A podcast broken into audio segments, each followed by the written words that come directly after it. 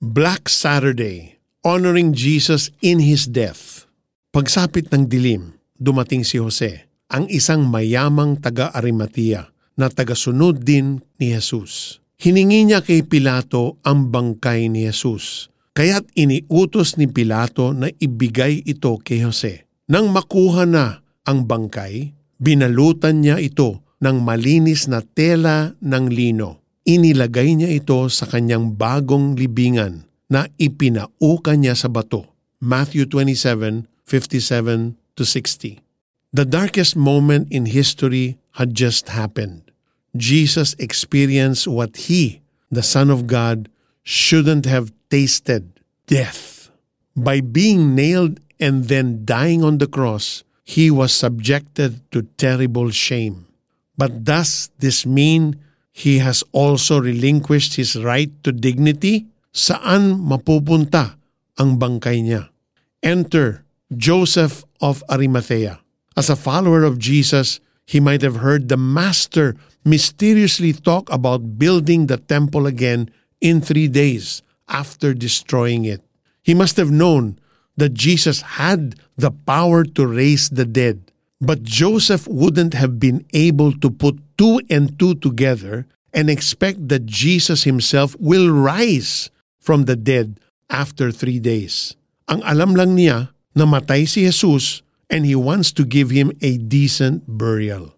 He risked the ire of Jewish leaders he once feared in asking for Jesus' body. Dahil sa ginawa niya, natupad ang prophecy about Jesus in Isaiah 53:9.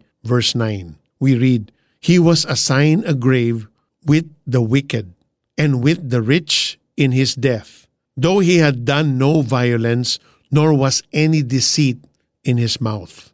The grief-stricken secret disciple must have felt discouraged and hopeless. Sayang lang ba ang paniniwala ko kay Jesus? He's gone. We can't blame him if he ever did have these thoughts, but we should applaud him for his incredible act of kindness, loyalty, and generosity.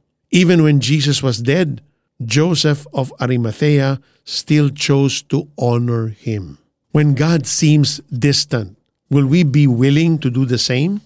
Let's pray. Oh, how you chose to plumb the depths of hell for us, Jesus. You tasted the bitterness of death to pay for the debt of mankind. May my heart never become as cold toward you as the tomb your once dead body was put in. In Jesus' name, amen. Here's our application. Does God seem silent in your life today? Malungkot, pagod, or nawawalan ka na ba ng pag-asa? Follow the example of Joseph of Arimathea and choose to honor Jesus even in the darkest of times.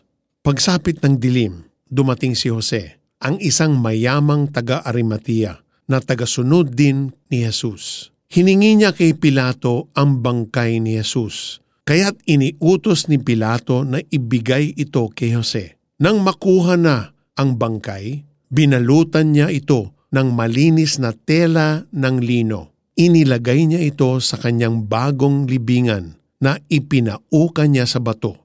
Matthew 27:57-60. Have a God-blessed week. This is Peter Kairos, host of the 700 Club Asia.